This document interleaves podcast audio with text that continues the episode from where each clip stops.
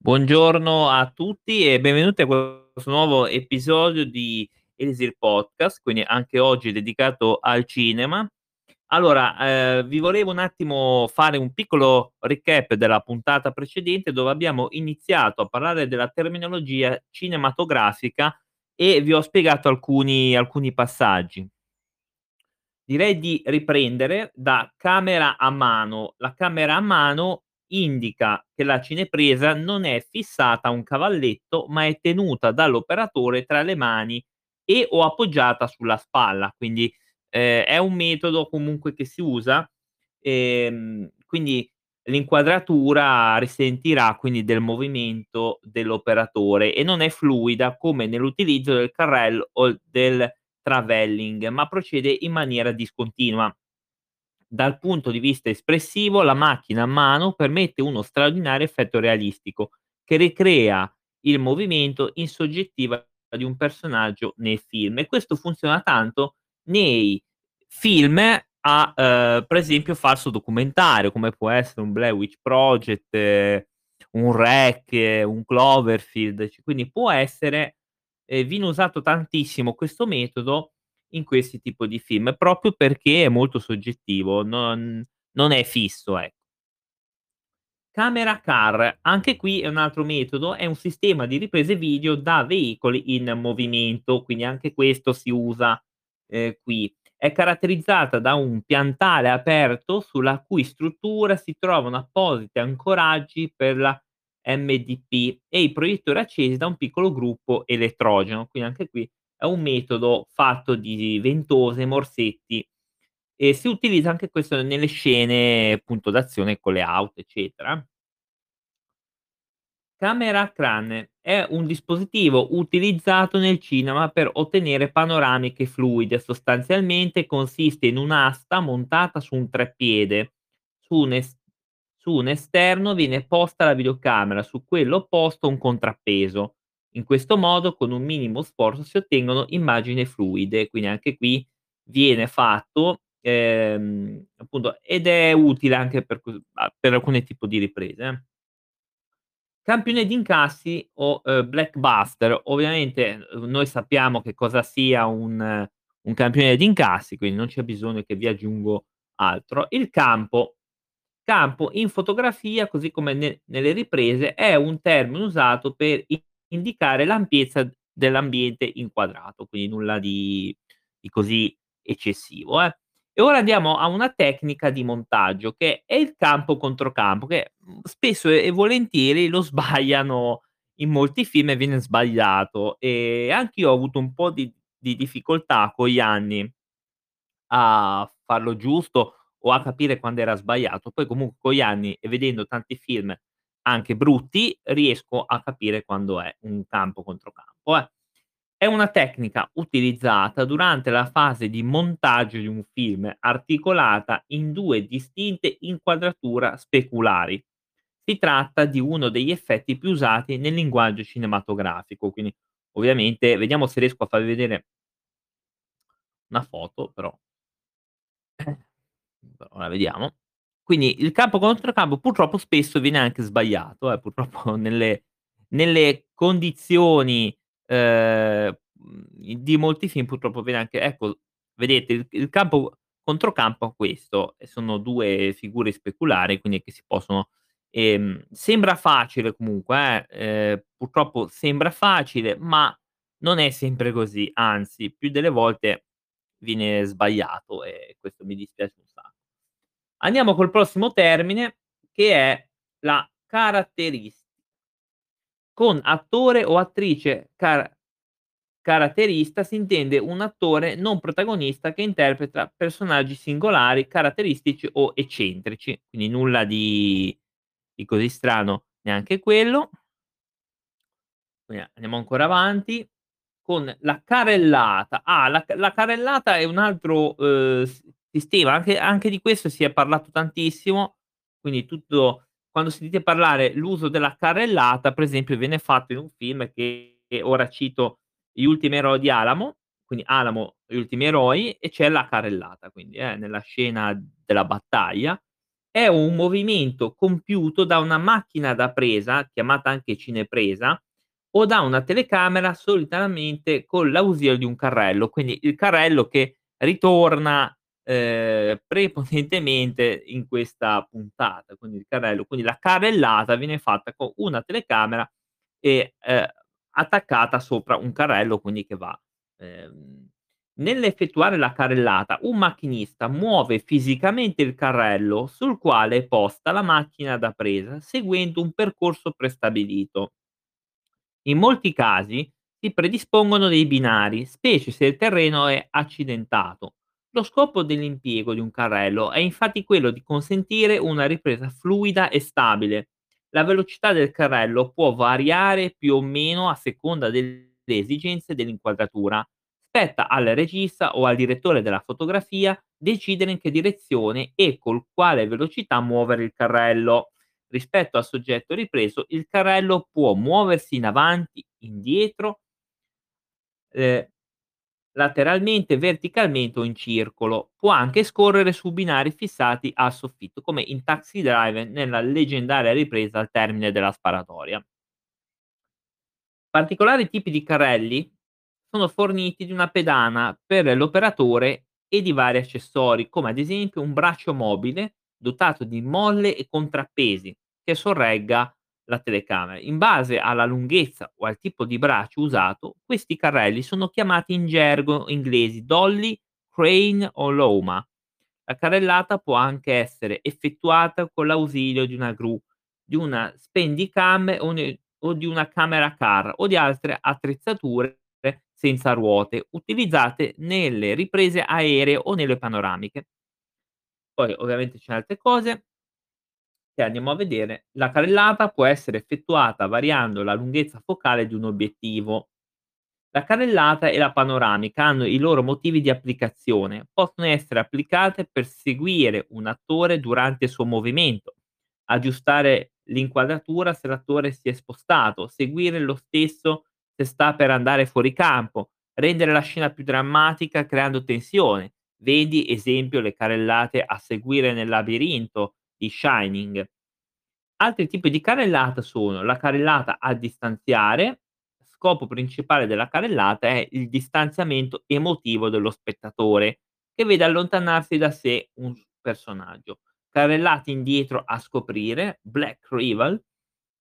Il quadro mostra una porzione della scena, poi la telecamera arretra e mostra l'intera scena. Carrellata circolare, spin around, carrellata verso l'alto, carrellata circolare sullo sguardo, spin look, carrellata attraverso le pareti, effetto vertigo, questa Hitchcock usò questa tecnica con La donna viste due volte, carrellata a perdere e poi sulla carrellata beh, ehm, hanno fatto anche dei libri.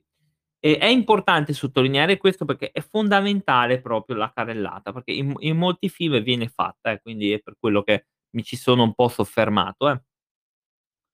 Poi casa di produzione, penso che tutti sappiamo, poi andremo a vedere cosa è nel dettaglio una casa di produzione, quindi adesso non mi ci metterei troppo a spiegarvelo, semmai in un'altra puntata ve lo narrerò. Il cast, cast noi sappiamo cos'è un cast, quindi anche senza andare a, ehm, andare a spiegare cos'è un cast, quindi Ovviamente si può scegliere, ehm, di fare dei dei colloqui, delle audizioni, salvo che magari una non è la moglie del regista, come Mila Jovovich che, ehm, è sposata a un regista e lavora sempre. Comu il casting, anche questo non credo di dover spiegare che cosa sia, penso che tutti lo sappiamo.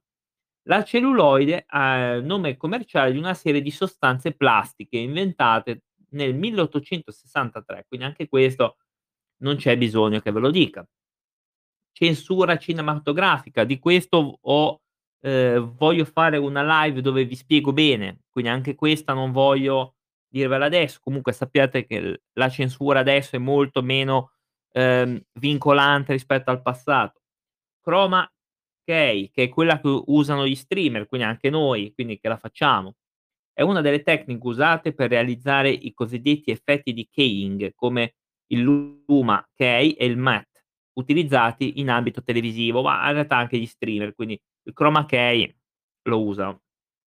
Chuck è composto da una tavoletta in cui sono riportati i dati della scena in fase di ripresa e da un'asticella mobile che produce un rumero u rumore caratteristico caratteristico Chuck appunto, ma questo il Chuck già lo sappiamo. La cicala non è l'insettino, ma è il campanello che viene suonato dal fonico di presa diretta all'inizio e alla fine di ogni ripresa, in cui il suono è simile al canto di una cicala per il quale prende il nome. Il suono è seguito dall'accensione di una luce rossa.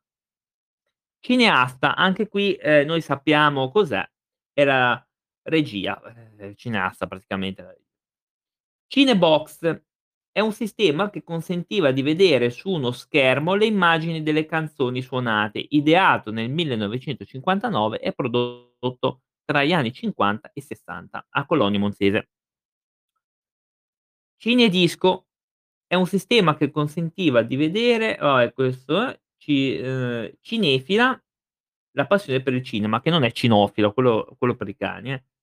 Cinefilo, un appassionato di cinema, quindi io direi che ho tutte e 2, il cinefila, quindi la passione cinefila e cinefilo, una passione di cinema. Quindi Cinepanettone purtroppo noi sappiamo benissimo che cosa sia, quindi, ehm, abbiamo già affrontato anche in una puntata su Twitch che cosa è un cinemapanettone purtroppo.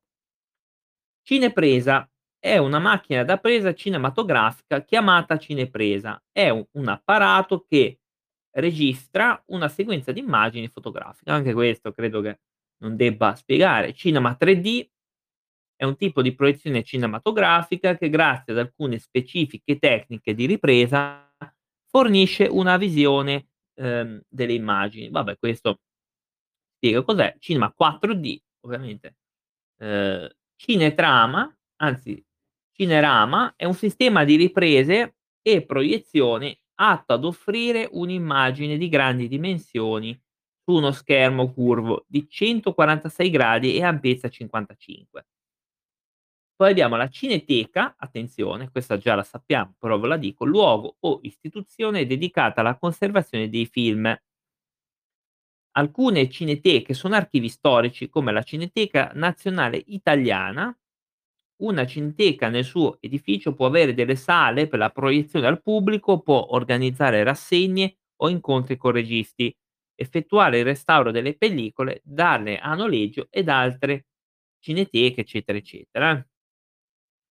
Circuito cinematografico, gruppo di sale cinematografiche collegate tra loro da rapporti commerciali. Anche qui credo che non bisogna, ehm, spiegare cos'è. Una colonna sonora noi sappiamo cos'è senza bisogno, ehm, di aggiungere che cose. Colossal, anche questo è un termine che avete sicuramente già sentito, un film svolto con grande impegno di mezzi e partecipazione di attori.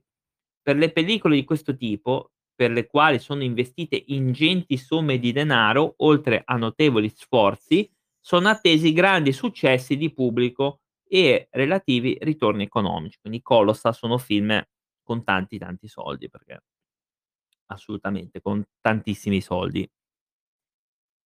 Quelli sono magari a spendono, ehm, 300, 400 milioni di dollari e fanno anche questo, quindi è un Colossal. Colpo di scena, noi sappiamo benissimo di cosa si tratta. Una comparsa, anche questa, ehm, è un attore non professionista che compare come figurante a contorno delle scene di un film, quindi una comparsa.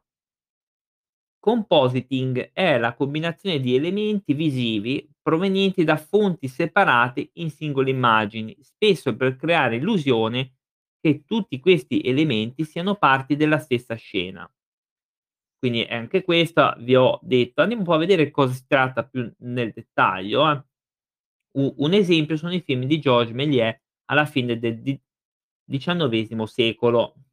Quindi era molto bravo lui a fa a far capire 'ste cose. Un compositore musicale, beh questo già lo sappiamo, eh, senza bisogno di andare a oltre.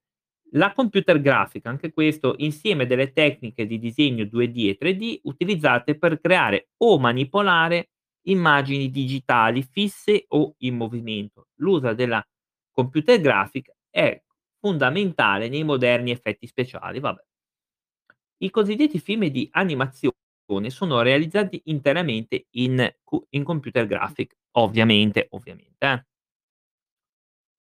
Continuity, anche questo già sappiamo che cos'è, mhmm, quando c'è un film che segue la continuity, eh, noi sappiamo un ca un controcampo, anche questo già ve ne ho parlato prima.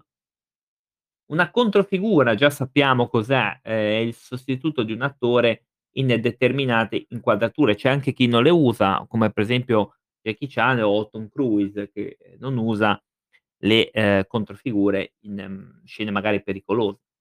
Controluce, tecnica di illuminazione della scena in cui le fonti luminose sono in tutto o in parte rivolte contro la macchina da presa. Il copione, già sappiamo che cos'è il copione, anche senza, ehm, dover dire che cosa. Coppa, sostenitore della testata di modelli di cavalletti, quindi anche qui, ehm, noi sappiamo che cosa sia. Coproduttore, detto anche produttore associato. Andremo a vedere queste figure in un'altra live, eh, in un'altra puntata. Costumista, anche qui, ehm, il costumista è chi disegna gli abiti di scena per lo spettacolo o un film, scegliendone lo stile, i tessuti e i colori, previo però accordo col regista e lo scenografo. Questa ovviamente si sapeva 'sta cosa, eh. Crediti, elenco delle persone e delle aziende che hanno contribuito alla realizzazione dei film. Compaiono solitamente nei titoli di coda e in press book. Quindi i crediti, vabbè, noi sappiamo. Crew, termine inglese equivalente a troupe, quindi anche qua, eh. Critica ci cinematografica già la sappiamo, è quel genere letterario che ti propone di raccontare, analizzare, spiegare e giudicare un'opera cinematografica. Ovviamente io reputo personalmente che non sono mai obiettivi, è sempre un po' soggettiva la la cosa, eh, non sono mai convinto che la critica sia sempre soggetti ehm, scusate, oggettiva. In realtà più spesso vedo il contrario, anche perché vedo, ehm, esempio tra tra le riviste dei voti molto differenti tra vari film. Ora non voglio fare esempi, però succede spesso questa cosa, e quindi è molto strana, e ehm, questa cosa qui. Quindi non è che si può parlare di critica oggettiva, perché molti film, tra cui molti italiani, con quella rivista che compro io, che è Notturno e magari siti su internet o alt altre riviste, il voto cambia radicalmente tra film, ehm, ed è abbastanza un po' scocciante, perché se è oggettiva dovrebbe essere uguale per tutti, invece molto soggettiva. Croce di Malta ehm, andiamo a vedere cos'è. È un meccanismo che trasforma un mo un moto rotatorio continuo in un moto rotatorio intermittente. Questa è una un una cosa che non sapevo neanch'io, quindi. Cult Movie, ehm, ne ne abbiamo parlato nelle precedenti puntate, è un film cult che ha superato il livello del successo per arrivare a quello di icona sociale, quindi, ehm, infatti poi diventano sempre dei alcuni alcuni sono film appunto generazionali, come L'attimo fuggente, un cult, eccetera, eccetera, eh. Andiamo poi a vedere, ehm, ovviamente ah, c'è un altro tipo di film poi che andremo a vedere più nel dettaglio, ovviamente c cut cut, in in inglese cut vuol dire taglio, quindi cut appunto vuol dire taglio. Che cos'è un taglio? È l'equivalente di uno stop usato dai registi americani per fermare la scena in fase di ripresa, quindi anche qui poi, ehm, andiamo con la lettera D, non credo di farcela tutto, però vediamo un po', ma sì, forse sì. Allora data di uscita, penso che tutti sappiamo cosa vuol dire data di uscita, non cioè non penso che siamo proprio a livelli a a livelli così, eh, io penso che si può tranquillamente. Allora, découpage il découpage, uhm, che ovviamente vi spiego, è la tecnica con la quale il regista individua nella sceneggiatura le singole riprese da effettuare, la numerata e indica a margine il tipo di inquadratura che occorrerà. Il metodo è utilizzato anche per indicare un metodo di analisi critica di un film che esamina nel dettaglio la messa in scena. Diaframma, dispositivo meccanico ad apertura fissa o regolabile, manovrato dall'operatore, generalmente situato all'interno dell'ottica in uso. Con esso si regola la quantità di luce che entra nell'obiettivo, con effetti sulla profondità di campo e l'esposizione. Dialoghista, anche qui, ehm, è l'adattatore dei dialoghi, quindi funziona abbastanza spesso, eh, comunque un dialoghista, anche se io delle volte vedo dei commenti, cioè dei commenti, vedo dei dei dialoghi che non hanno senso, però forse anche la traduzione che arriva male qui da noi, perché io vedo dei film e spesso che non ho capito il senso de del dialogo, però vabbè, magari so io che che sono un po' troppo puntiglioso, però comunque Ecco, questa figura dovrebbe curare anche l'adattamento nella propria lingua, quindi quindi già, alcune volte comunque arrivano dei dei dialoghi, ripeto, che non hanno senso. Didascalia. La didascalia è una scritta inserita tra 2 scene per comunicare qualche informazione aggiuntiva allo spettatore o per descrivere l'azione che si sta svolgendo. Viene inquadrata per il tempo necessario alla lettura. Diegesi, ehm, è una vicenda che, ehm, è la rappresentazione recitata diretta o incanalata della storia. Digitalizzazione lo abbiamo vista la scorsa volta.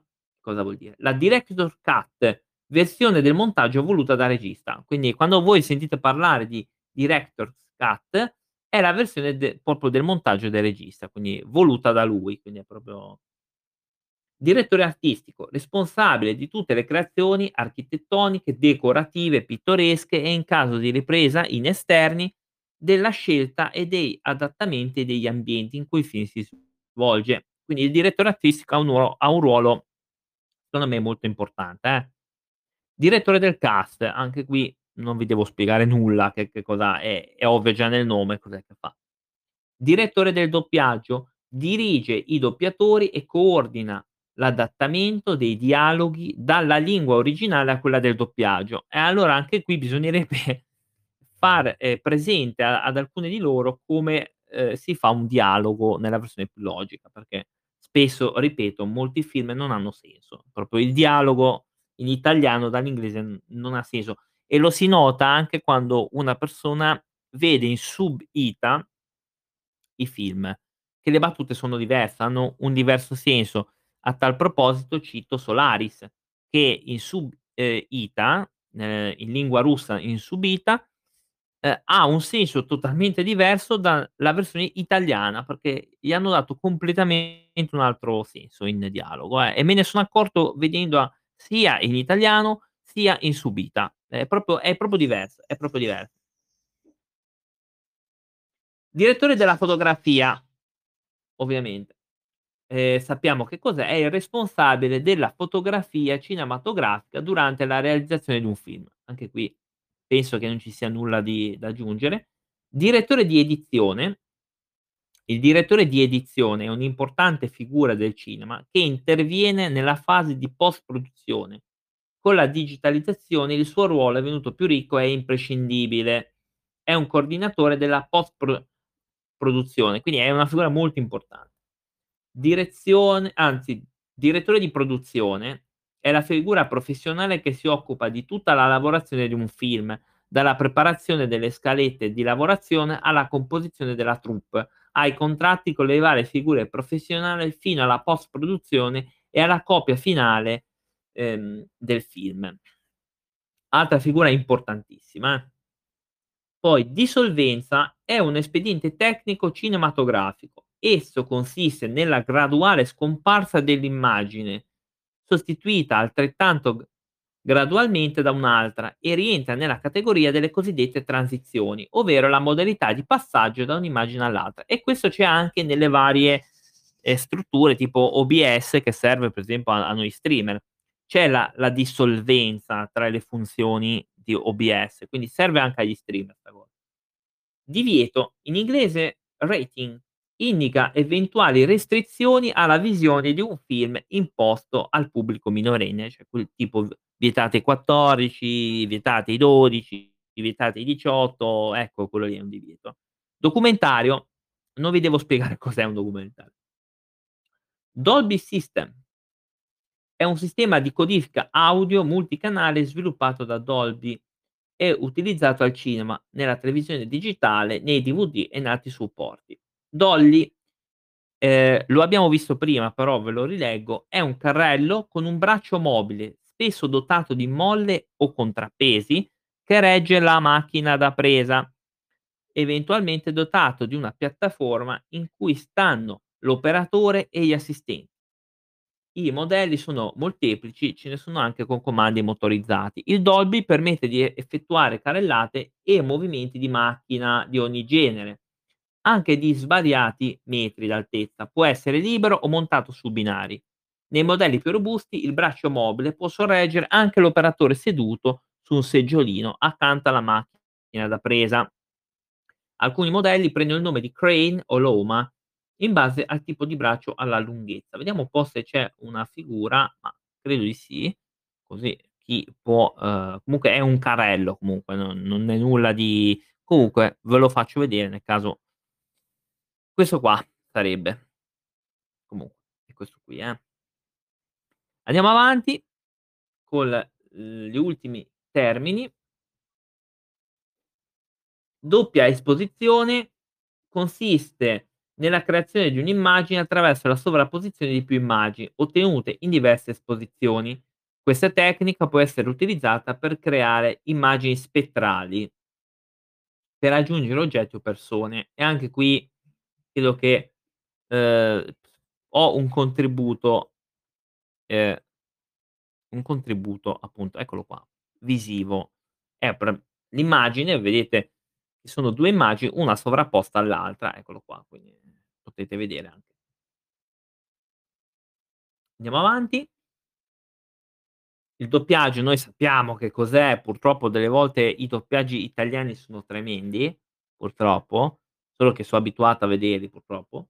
Doppiatore, s mhmm, sappiamo benissimo cos'è, delle volte ormai i doppiatori li fanno un po' tutti perché c'è gente che non è doppiatrici, ehm, o doppiatori e fanno queste cose qui. Secondo me non mhmm, se uno è un doppiatore magari fa un corso, un qualcosa okay. Per Naruto stati è stato utilizzato un tizio che è un cantante, non è non è doppiatore. Infatti in italiano Naruto non è che sia tutta 'sta bellezza. Doppio super 8 millimetri abbiamo già parlato dei, ehm, formati. E il drive-in, struttura all'aperto con uno schermo a un parcheggio per auto, consente di vedere il film all'interno dell'auto. I drive-in son stati una grande fonte di ispirazione per tante persone. Fatti andiamo a vedere che cos'è: è un locale pubblico, un ristorante, un cinema, un teatro in cui si può ricevere il servizio rimanendo in auto. Popolare tra i giovanissimi, il drive-in divenne uno dei simboli degli Stati Uniti negli anni '50, a seguito del boom automobilistico e della privacy che permetteva l'interno dell'auto. Il primo ristorante, ehm, drive-in fu il Kirby Pig Stand che aprì a Dallas nel 1921. Caratteristica dei ristoranti era il servizio offerto ai giovani, ehm, cameriere succintemente vestite che servivano i clienti sui pattini a rotelle, que co come abbiamo visto in molti altri film, eccetera. Il primo drive-in italiano fu nel 1957, quindi molto tempo dopo, tra Axta e Casal Paloco, a poca distanza dal litorale romano. Lo schermo cinematografico di 540 metri quadri si affaccia su un'area complessiva di 60.000 metri quadrati, per una capienza di 750 automobili, ognuna delle quali fornite di autoparlante da agganciare alla portiera. Il primo film a venire proiettato, uhm, nell'impianto fu La nonna Sabella di Dino Risi. La formula dei drive-in tornò a essere presa in considerazione per musica, cinema, teatri, uhm, esecuzione di tamponi addirittura nel 2020 a causa de dell'emergenza Covid. Quindi venne, ehm, anche fermata mi sa, boh, comunque qua non è scritto bene, eh. Nella cultura di massa vi sono dei riferimenti del drive-in a film come Grease, FBI Operazione Gatto, I ragazzi della 56ª strada, American Graffiti La leggenda di Algernon Jack e in telefilm come Happy Days.